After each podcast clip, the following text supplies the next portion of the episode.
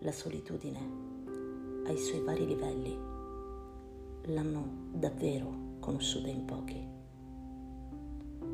Quella che per attraversarla devi entrare in vortici a diverse velocità e rimanerne illeso.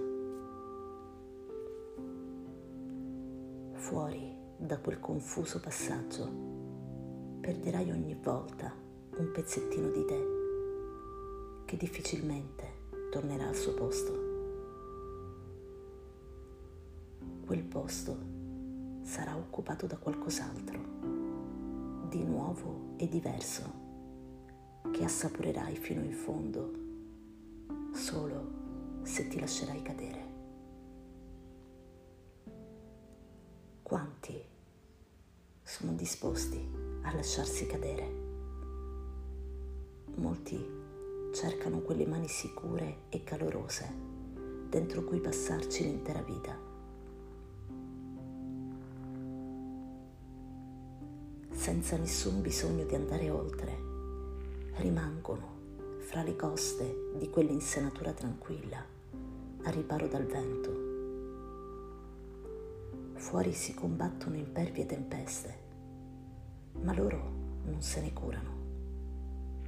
Rimangono nel caldo nido della loro vita in scatola a scadenza infinita. Quanti sono mai scesi a picco, lanciandosi giù da una montagna, per poi sprofondare dentro un oceano, rimanendo sotto la superficie dell'acqua, fino a sentire il cuore fermarsi. Solo in quell'istante tra la vita e la morte che si accarezzano. La solitudine si apre nel profondo della nostra anima, squarciando il velo dell'abitudine in cui l'abbiamo compressa. E a quel punto esplode, chiedendo di vivere profondamente la natura di cui è fatta.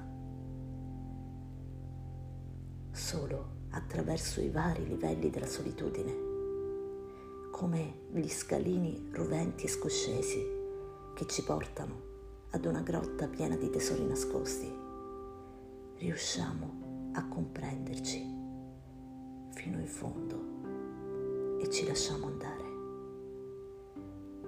smettendo di vivere senza rischiare nulla ed iniziando a dipingere il quadro per cui siamo stati creati.